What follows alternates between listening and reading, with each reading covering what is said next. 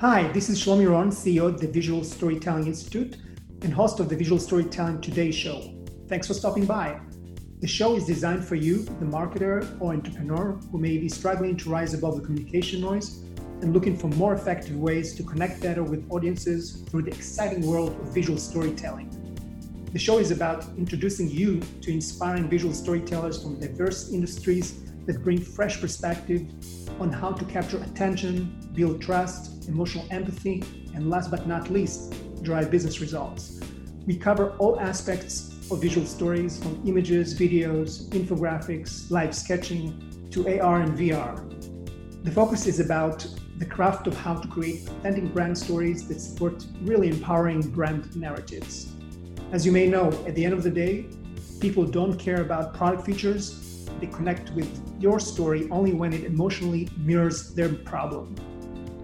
The show is produced by the Visual Storytelling Institute, the primary think tank that brings the gospel of visual storytelling from the world of art into marketing. Learn more about our visual storytelling training, production, and consulting programs on visualstorytell.com. Enjoy the show. Today, uh, the topic is going to be how to tell visual stories like a media company as you all know, you know, in recent years, uh, content marketing has started to uh, become a very popular uh, marketing discipline with the major brands like Marriott's and others uh, bringing their entire media operation in-house and in essence, uh, operating like a media uh, powerhouse. So I, I, just figured, you know, since our audience is comprised of entrepreneurs and marketers that basically would like to get better in visual storytelling, you know, why not ask a real media company how they do it? So that's why I'm so excited to uh, have uh, Stephanie Paterik. She's executive editor at Adweek to talk a little bit about uh, how she uh, put together her visual storytelling studio and her journey uh, along the way.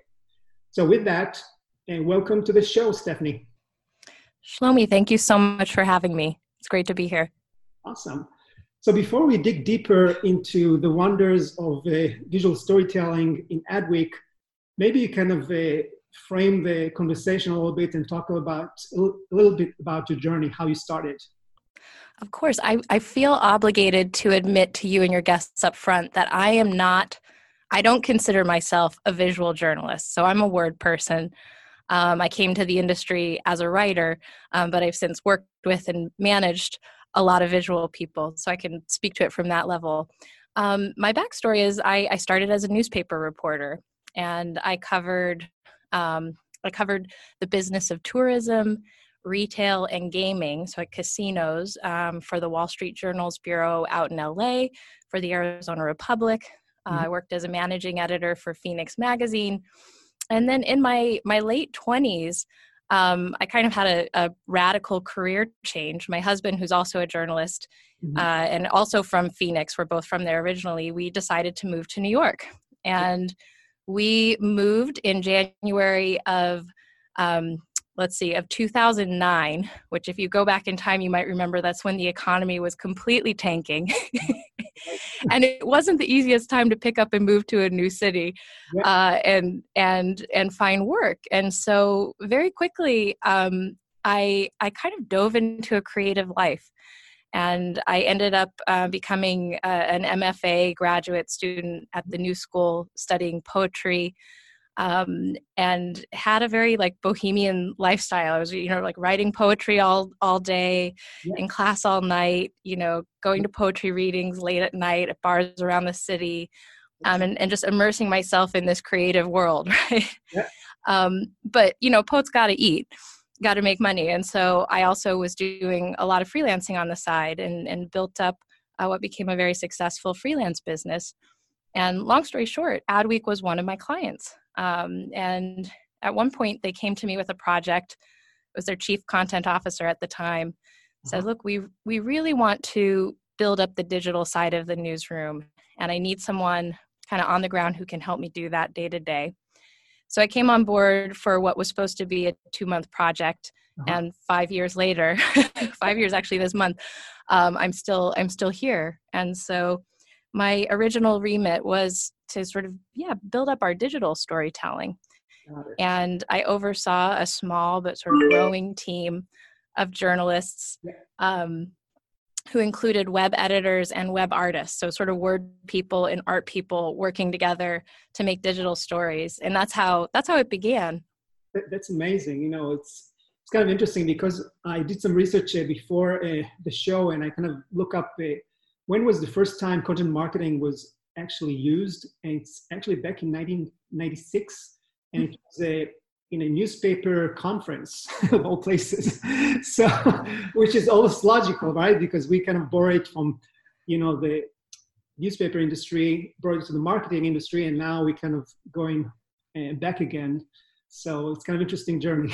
I love that. So the the phrase content marketing originated with yeah. the newspaper? Because I, I remember back in the day when it was called advertorial or you know it sort of yeah. had this negative connotation and that's exactly. completely changed you know in the, in the last 10 years mm. um, and it's become such such you know high quality and and very respected so it's been neat to to chart that change yeah yeah so obviously content marketing is really the larger umbrella of the the discipline of the telling stories and visual storytelling is a subset in this world so one of the things i like to do with my guests is ask them since visual storytelling when i started was primarily referred to as graphic design photography, filmmaking was not really uh, anchored in a marketing or business context. So I'm kind of wondering how would you define visual storytelling from your perspective?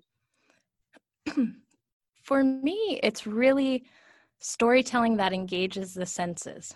Mm-hmm. It's a it's a sensory form of storytelling, and I say that because again, as a as a writer, um, when I hear storytelling, I tend to go to language. You know, it's like yeah. telling a story through language.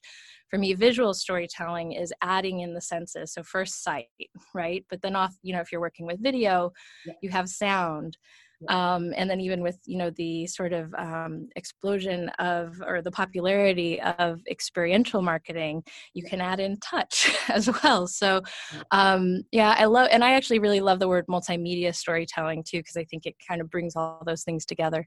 Yeah i like it a lot especially when you talk about the word because i think when you read books a lot of people uh, refer to visual storytelling from the mental uh, perspective where you kind of bring to life uh, scenes that you read and in essence create visual stories in your mind because obviously my interpretation is going to be different from you know yours or other people but because it's interplay between your past experiences and what you're reading at this point.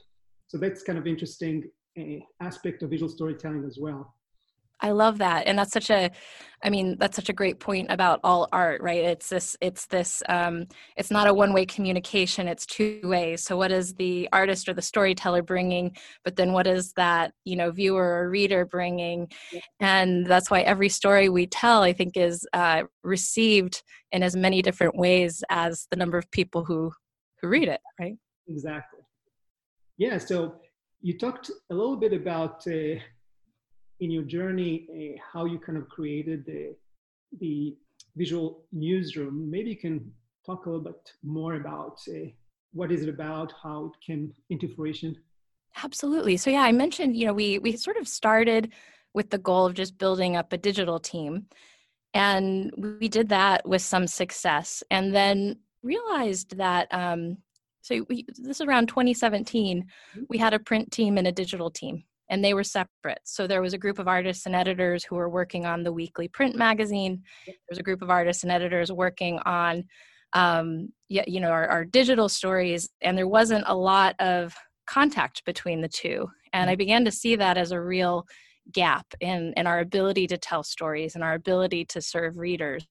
For example, we'd have a photo shoot for the cover with, you know, some amazing celebrity, but we wouldn't, you know, capture anything for social media um, for it. You know, we're thinking about it in a very print way, and vice versa, right? So, um, so at one, po- so we decided that year to actually reorganize our newsroom and create what we call um, the visual, uh, the visual newsroom, or we call it the VNR, kind of uh, internally here.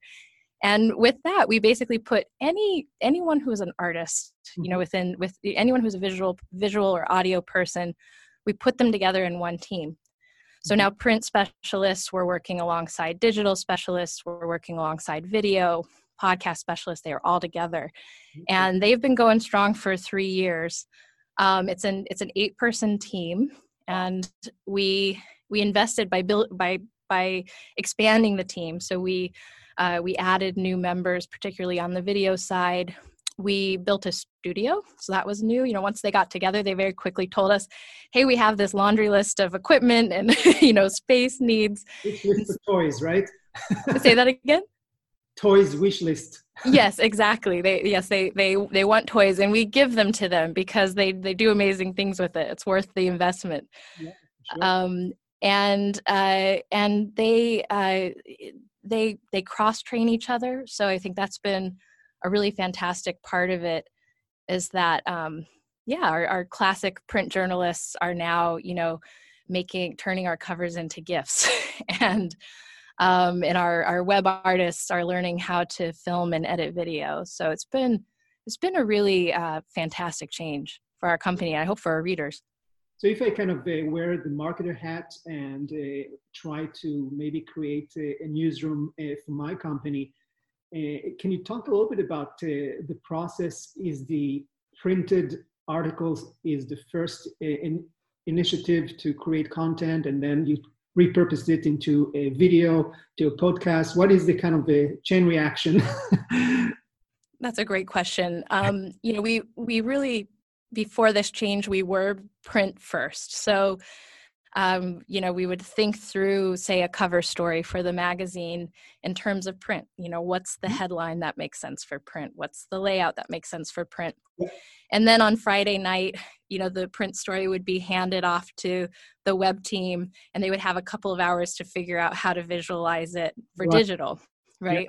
Now we are um, digital first. So something we, it's kind of a mantra. We're digital first, and yeah, so yeah. So we created. Um, we have a features meeting that again, ev- you know, everyone from all platforms are a part of, and so from the very beginning, before that story has been mm. written, before the photo shoot has happened, we're thinking through how it's going to play out on every channel including social so we kind of we we were thinking across all platforms from the get-go mm-hmm. and we actually um, we actually lay it out we design it uh, on the digital page first and then kind of convert it to in copy for print. So a change in process i think has helped a change in thinking.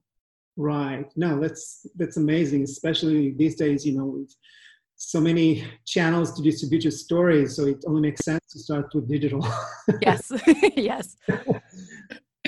Another aspect for a digital storytelling that i'm sure you are coming across uh, every day is uh, the need to address emotions and how do you go about uh, using it, the right emotions in your stories? Do you do a uh, in advance research on your audience to know what their top emotions that might work or it's story specific?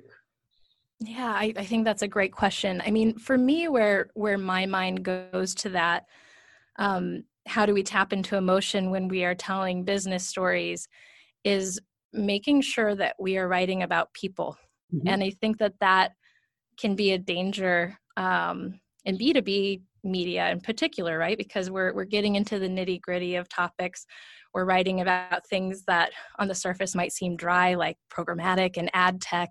Yeah. And so I'm always thinking about how to humanize that and who are the people behind it. One example is we recently, um, our, our, our, programmatic editor wrote a story about how Google um, is planning to get rid of third party cookies. Mm-hmm. And um, it was a big story, big news that's going to have a lot of implication in the entire marketing industry.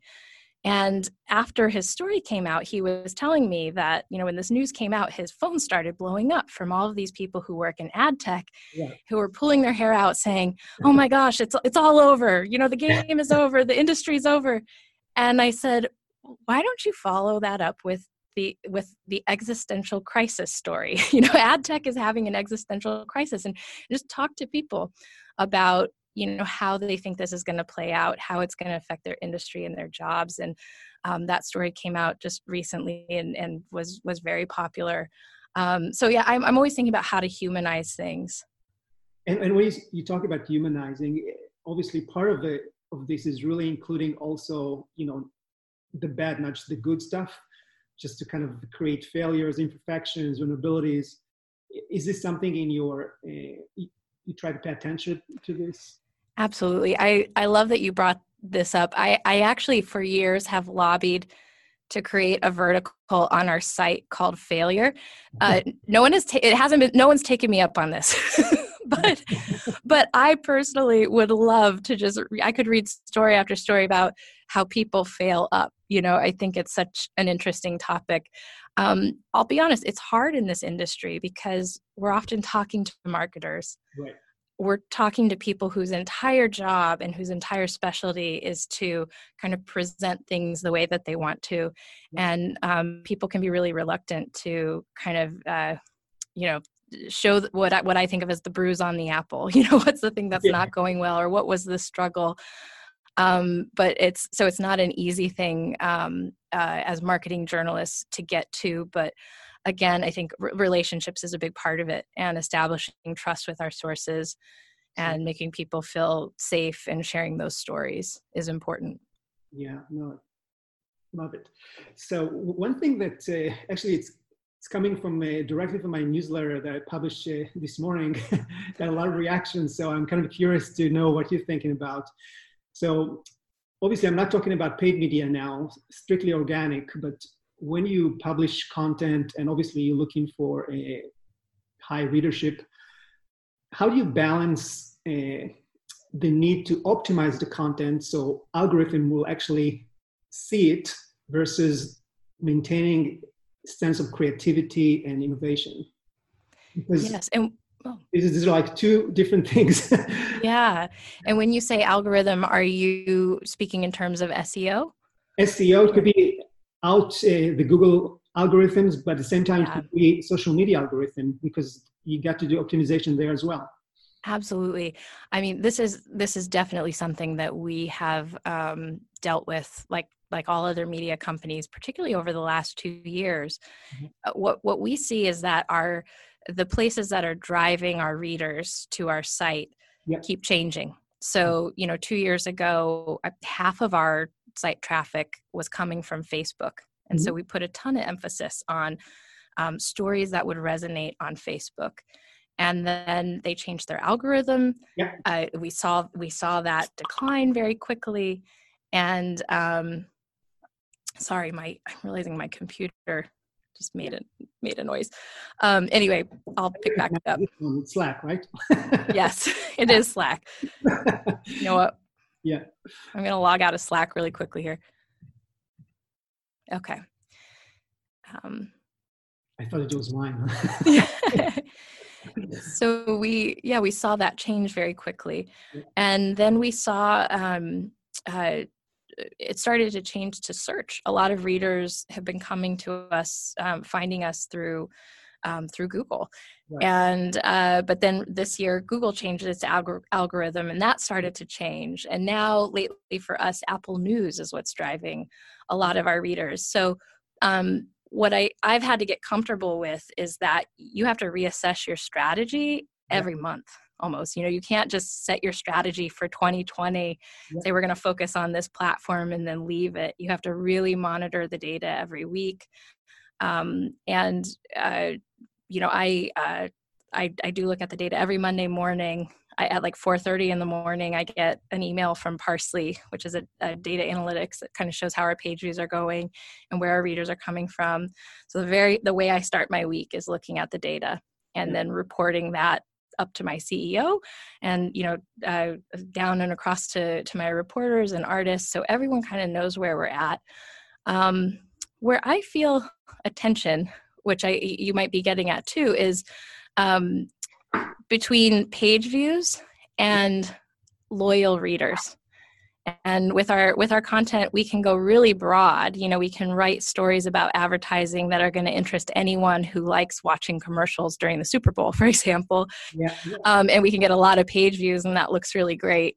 Um, uh, but uh, but is that really serving our core reader? So mm-hmm. that's a change actually we've made um, over the last year is really refocusing on who our core reader is and making sure that we're serving them making sure we're giving them information that helps them do their job better, um, even if that means taking a bit of a hit on page views. Like maybe this story isn't going to be for everybody, but it's going to be so valuable for that person in this niche part of the industry. Right. So let me dig deeper on this topic because I think it's fascinating. So when you actually sitting in, in, in putting together your editorial calendar for the coming month, or let's, let's say for the next month, is what's driven driving the, your decision is the what you see in the data, or is it uh, ideas that uh, your team is coming up with based on what they see in the industry? Absolutely, I, it's a little bit of both, and uh, yeah, I know, which which is like never the answer. It's like the po- politician's answer, right? but but I mean, I I really believe in um, testing things. I, I, really believe in creativity. I mean, because of my background, I'm a big proponent of just letting people be creative and try things. And so um, I'll never shoot an, an idea down because of because of data at the get go. It's like let's you have an idea for this thing, let's try it, let's see what happens. Mm-hmm. Um, what I am a fan of is then following up and looking at the performance. You know, yeah. so you know we've had you know we've had like say a video series. Someone created an idea for a video series put a lot of effort into creating several episodes never really gained traction. You, know, you got to give it time. Yeah. but if over time it doesn't gain traction you got to make the hard choice that hey we're yeah. probably not seeing the payoff we need. Let's think of let's try a different you know kind of off the wall idea and see if that one sticks. So that's why i think on the front end let creativity drive it but then always you know on the back end um, let the data help you prioritize and decide to what to keep moving forward with and what to scrap. Yeah that makes sense. So when you're actually looking at uh, at your visual storytelling strategy for the newsroom what would you say are the most common challenges you come across and how do you solve them? I think the biggest one is time I, as much time as writing a story takes, um, uh, shooting and and editing a video for example takes so much longer you know and then if you're adding in animation and all you know it's it's amazing to me how time consuming visual storytelling in particular can be. And so mm-hmm. that's where i feel we're we're not constrained by ideas at all. It's just by it's always it always comes down to resources. Um, one example i can give you is that uh, our podcast producer had this fantastic idea to do um, like a, a, podcast pilot season where he he put out the call to the entire newsroom and he said if you have an idea for a podcast pitch it. I'll record your pilot episode and then we can decide if this moves forward and becomes an Adweek podcast. So everyone got really excited. Everyone had lots of ideas to pitch. He selected like five that he wanted to move forward my podcast idea was about failure. And and then no everyone realized no one had the time to actually create the podcast that they had pitched. So um so i think you know there are a couple of lessons in there or ways to counter that. I mean one is is to prioritize. Yeah you have to really be smart about is there a payoff for the time you're putting into something? And also is um, if someone has a really good idea building time into their schedule to work work on it like a project you know uh, to actually freeing them up from some of the day to day to be able to execute. Yeah and let's bring up also the quality of the finished product. Absolutely absolutely. Yeah. So, so um, maybe you can give us some uh, one or two examples of success stories and and what do you measure? What are your kpis for success? Yeah that's those two two great questions. I mean a couple examples um, one is an early example that uh, was probably it was a few years ago, and it was the thing that made me realize we needed to bring all of our artists together and create the visual newsroom. Um, was actually our we had a, a web editor who was a like a, a, GIF champion which is a real thing. I didn't know this before i met her but they have GIF making competitions out there and she had won some of these and so she's a, a digital native you know really you know really understands um, the web. And she had this idea for a, a, magazine print cover. So we were featuring lauren conrad the actress and kind of influencer um, on our cover. And uh, Lauren had filmed a GIF for us on set that we were going to use to promote the story on social media. And uh, Diana McDougall, our, our web artist at the time, was like, Hey, I have this idea for doing a printed GIF. I'm like, What is a printed GIF? Well, she actually, we, we ended up doing it. And what we did was print each frame of the GIF on the lower right hand corner of each page of the magazine. So if you flipped it, almost like an old school flip book, you could see the GIF. Oh wow, yeah, that's and it, yeah, it was such a great um, yeah. visual rep- representation of this idea of bringing together print and digital. And I was like, yeah, we've got to change the way we do things because that cross pollination is so cool. Like, how do we have more of that? Um, another big success story for us is um, our Super Bowl war room. So I'm in the midst of Super Bowl, you know, coverage right now, and um, something that we created uh, with the the visual newsroom really leading a big part of it is we all come together into the Adweek newsroom on Super Bowl Sunday. We watch the game and specifically the ads together, and every single person has a job. So every single person is you know we've got one person who is just working on uh, filming linkedin live that night we have one person who is just uh, creating real-time reviews for twitter you know everyone kind of has a job and so if you watch adweek's social channels in particular and our website that night it i mean it looks like we have a hundred person team you know covering the super bowl because it's just all hands on deck it's, it's about 40 or 50 people um, covering it. And so we cover it in a very dynamic and a very visual and very real time way. And that's something I think we've only been able to do because we have this kind of, you know, multimedia DNA now. So, so you have probably a lot of, uh, you know, news hijacking moments when you do it this way, right? Because you can actually come up with timely content as it happens.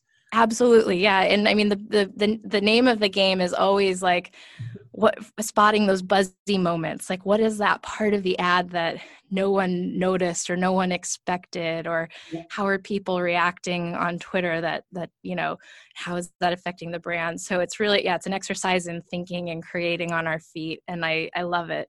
Yeah. Um, you also you asked about KPIs um, how we measure success, which I think is really interesting. I mean, for us, the uh, the page view is still the best we have, although I think it's a flawed metric. But it, it at least lets us know, you know, how many people saw something yeah. that we created. What we've started to um, look at more is repeat visitors. Mm-hmm. So, how many people, you know, came to say our brand vertical and then came back, and how many times did they come back?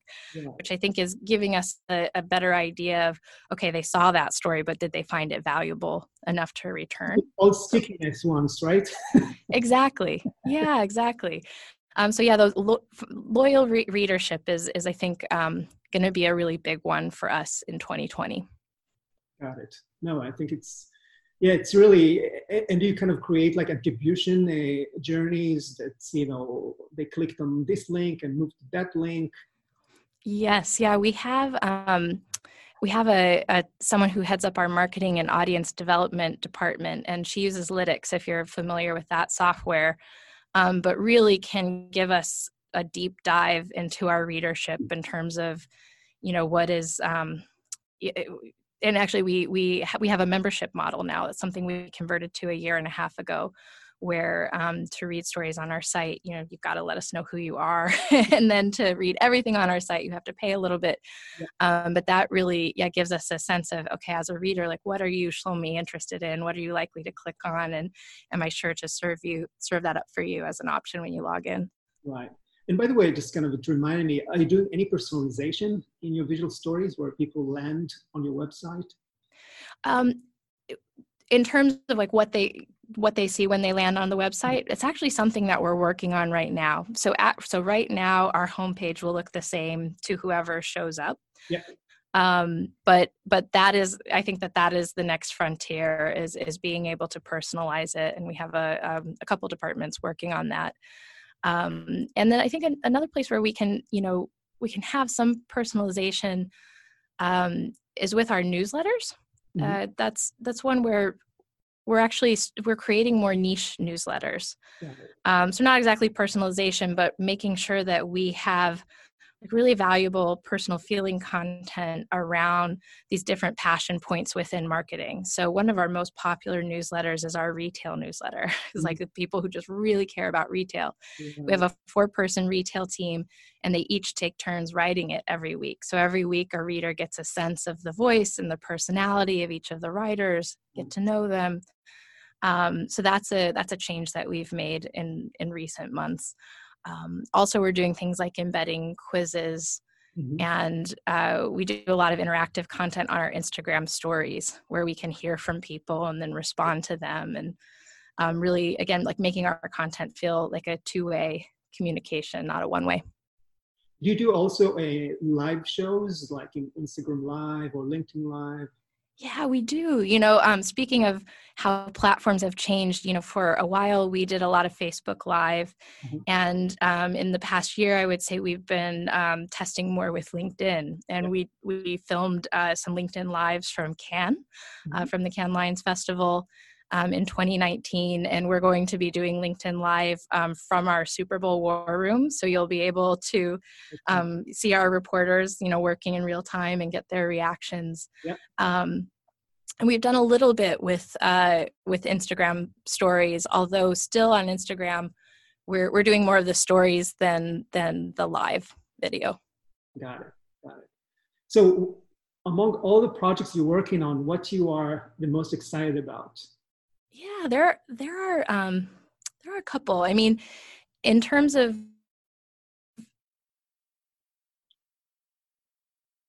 we just rolled out a, a, privacy map is sort of what we're referring to it as but um, in the industry you know, you're probably aware um, a lot of regulation has come out oh, yeah. um, around around you know privacy and data um, including gdpr and uh, the ccpa the california privacy yeah. Protection Act. And uh, so we, our, our, journalists, both visual and and you know our our, our reporters, uh, got together and created this interactive map where you can click on each state to see what the privacy regulations are in that state and read news stories on a state by state basis. So that's a cool project because I think it'll have a longer shelf life than a lot of the things we create. Yeah. Um, if you can even provide you know step by step process of how to implement those regulations will be even better because i know a lot of marketers are really scratching in their head you know what they're supposed to do. Exactly. And that um, that's another thing that i'm excited about is we're um, getting more and more involved in the education space. Yeah. so our mission internally i think i mentioned it before but is that we want to help our readers do their jobs better and we're realizing there's a need for education especially with you know things like regulation and technology changing so quickly. And so um, uh, last year 2019 we launched the, um, the institute for brand marketing. And with it we're actually offering free classes around marketing and technology on our site. And uh, to pull it off our visual newsroom has been working with our editors and also with university professors. So those kind of three branches have been working together to create these courses, and that's a new frontier for our visual journalists, and it's been pretty exciting. That's amazing. Yeah, I'm actually going to be teach a, a brand storytelling class uh, later this fall. So maybe I'll reach out to you. oh, you should. You yeah. should. I've yeah, we've been I've been out there trying to meet more and more marketing professors yeah. um, to to bring their knowledge into our content. Yeah. I'm happy. Yeah. So obviously, with your amazing track record with the visual newsroom and all the exciting projects you're working on, you know, looking uh, to the future, what do you think uh, is the future of visual storytelling from your perspective? What are you seeing the major trends people should pay attention to? Yeah, that's such a great question. I am in some ways seeing a return to basics. Mm-hmm. Um, yeah, I would say two to four years ago, there was a lot of experimentation. So you were seeing brands experiment with like six second ads, like how how much can we condense an ad, you know, and how like how can, can how quickly can we tell a story? um, for people whose attention is so divided, right? Um, and then I think we saw, you know, like the New York Times, for example, doing a lot of really visually ambitious storytelling that almost felt cinematic. There's the classic um, Snowfall, if you remember that project, you know, where you almost feel like you're in a movie theater as you're reading a story. Um, and we, you know, and and also uh, I remember going to a, a class at the um, uh, Online News Association's annual conference about telling stories through VR. And at one point, we were like, oh, I think everyone's going to be just consuming news through VR headsets. Anyway, I, I feel like the pendulum swinging the other way. And we're seeing in the Super Bowl, for example, um, most of the ads are 60 second ads. And there are even um, a few brands that bought 90 second spots. So I see you know, ads going back to sort of a longer form. Um, I'm seeing, you know, our our our digital storytelling projects get a little more simplified. We actually find that when we do really um, immersive uh, storytelling online with parallax scrolling and and images that run across the whole browser, um, the page views on those are lower. so wow. it's making us rethink like, okay, how complicated do people want the experience to be? Or do they just want the information? Um, so that's, that's, that's one thing. I think just kind of uh, going back to basics and along those lines, just really placing an emphasis on UX and CX. Like, hmm. what is the reader experience? What is the reader story? Like, where are they when they're reading your content? What are they thinking about? what are what are their constraints? What's pulling at their attention?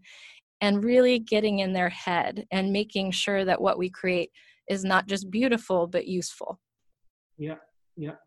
And what do you think about paid media versus organic, you know, church and state? It sounds like from what you describe is that you know ads become more like organic content like cinematic experiences. And yeah. and organic content you know is trying to do its best but you know sometimes you know when those two trends are going together it's going to be hard to distinguish right?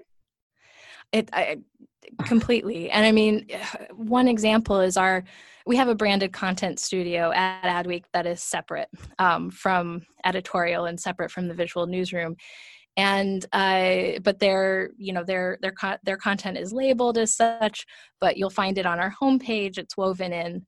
And yeah there are times where you know i'll click on a, one, one of our own branded content stories and not realize that it is you know say oh who wrote this? Oh okay it's it's from our branded content team.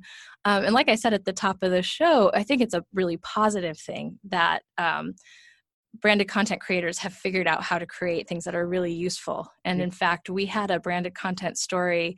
Um, it was uh, it was a project that our team created for Facebook, um, and it was all about how to shoot vertical video for Instagram. Yep. And it went. The story went viral. It was like one of our top stories of the year, which I had never seen happen before. So, I think the the fact that it's getting to be better and better quality is only serves everybody. You know, it serves it serves Adweek because we want to be associated with quality. It serves the client. It serves the reader. Um, in terms of separation of church and state, that is still super important, I think, um, and we're we're very careful about that here of making sure that as we collaborate more across departments, we also don't cross those lines. Yeah. Um, and it's it's not always easy to navigate, but um, but I think it's really important to again create that trust with your reader you know that that that what we're creating is journalistically vetted and and independent. So um so that that hasn't gone away. Yeah no it's great to see you know because definitely we all know about banner blindness and you know all the ad fraud and so it's great to see that we kind of moving from interruption marketing to more kind of the empowered marketing where you provide value content eh, to really celebrate what your, your audience is really after. Yeah. So, that's great to see. So just to kind of, uh, since we kind of uh, towards the end uh, of the hour here, how would you summarize your top three tips for marketers that uh, want to start telling visual stories like a media company? Uh, yeah, that I love that question. I'm I'm going to give you my three C's. so, So, one is consider the reader or consider the audience. Okay. Um, actually, uh, before I came to before I came to Adweek, um, I I taught business writing classes um, to marketers and to a lot of different professionals. And the first lesson I always taught was that was consider your audience. So when you sit down, think about kind of as I mentioned before, what you know, who are they? You know, what do you know about them? What do they need? You know, how are they consuming your content? And really putting your ego aside. Yeah. Um, I think so often it's easy to create for ourselves, right? You know, like and, and, as a writer we fall in love with our words or as a visual artist we fall, you know we're like oh we have this perfect thing and the client didn't like it you know but really really you know um, creating for that person and trying to get into their head is um, is so important and the second c is collaborate mm-hmm. and um, and with that cross train so i i used to run track and to use a track analogy think about where in your organization the mm-hmm. baton is passed. You know, where within your department is the baton passed, where between departments is the baton passed. And those are usually where problems arise because mm-hmm. they're they're your weak spots, right? Um, so figuring out ways that you can strengthen collaboration at the baton pass uh, will make a big difference. And a lot of that, like I said, involves educating each other about your jobs, if not training each other um, in your job. Um, and then the third is critique. And I was fortunate enough that I, I kind of came up in newsrooms before uh-huh. the digital revolution. you know what I mean? I, I I was taught by some very old school journalists who were, you know, like running running like the the Chicago Tribune and the Suns, you know, the the Sun Sentinel in Florida um, in the 1970s and they were not shy about giving feedback and critique and in a way that wasn't personal but that was just about the work exactly. and. Yeah and i that's something I, I actually have always loved about newsrooms there's a certain um, you know just everyone understands we're working quickly and we have to the, the way to do our best is just to be honest about our work and give feedback and so um, like I said, making sure, you know, let that creativity flow, but mm-hmm. don't forget to follow up by actually having the hard conversation. Was it worth the effort? Did people find value in it? Is it worth doing again? Absolutely. No, these are amazing tri- tips I, I know my audience would love because as they build theirs, their newsrooms and try to innovate, you know, it's really hard to, to fall on too many traps. Uh, so these are really uh, amazing tips. Thank you again. So just before we close, uh, if uh, anybody would like to contact you if they have any questions. Absolutely. I, I would love to hear from your listeners. Um, uh, the best way is probably email. So I'm at stephanie.paterik at adweek.com, S T E P H A N I E dot P A T E R I K at adweek.com. Um, that's the best way. I'm also on LinkedIn and Twitter. I have an unusual last name, so you can find me easily. I'm the only Steph Paterik out there. and um, please reach out to me anywhere you find me. Wonderful. Thank you so much, Stephanie. This is an amazing uh, conversation. I really had a lot of fun. Uh, chatting with you. And for all of you watching uh, on YouTube or listening, uh, stay tuned to our next episode. So until next time, stay true to your stories. Thank you. Thanks, Shlomi. Visual Storytelling Today is recorded in Miami, Florida. The show is published exclusively by Visual Storytelling Institute. Learn more at visualstorytell.com. You can subscribe to this podcast on the iTunes Store. Until next time, don't let your big story wait to be told.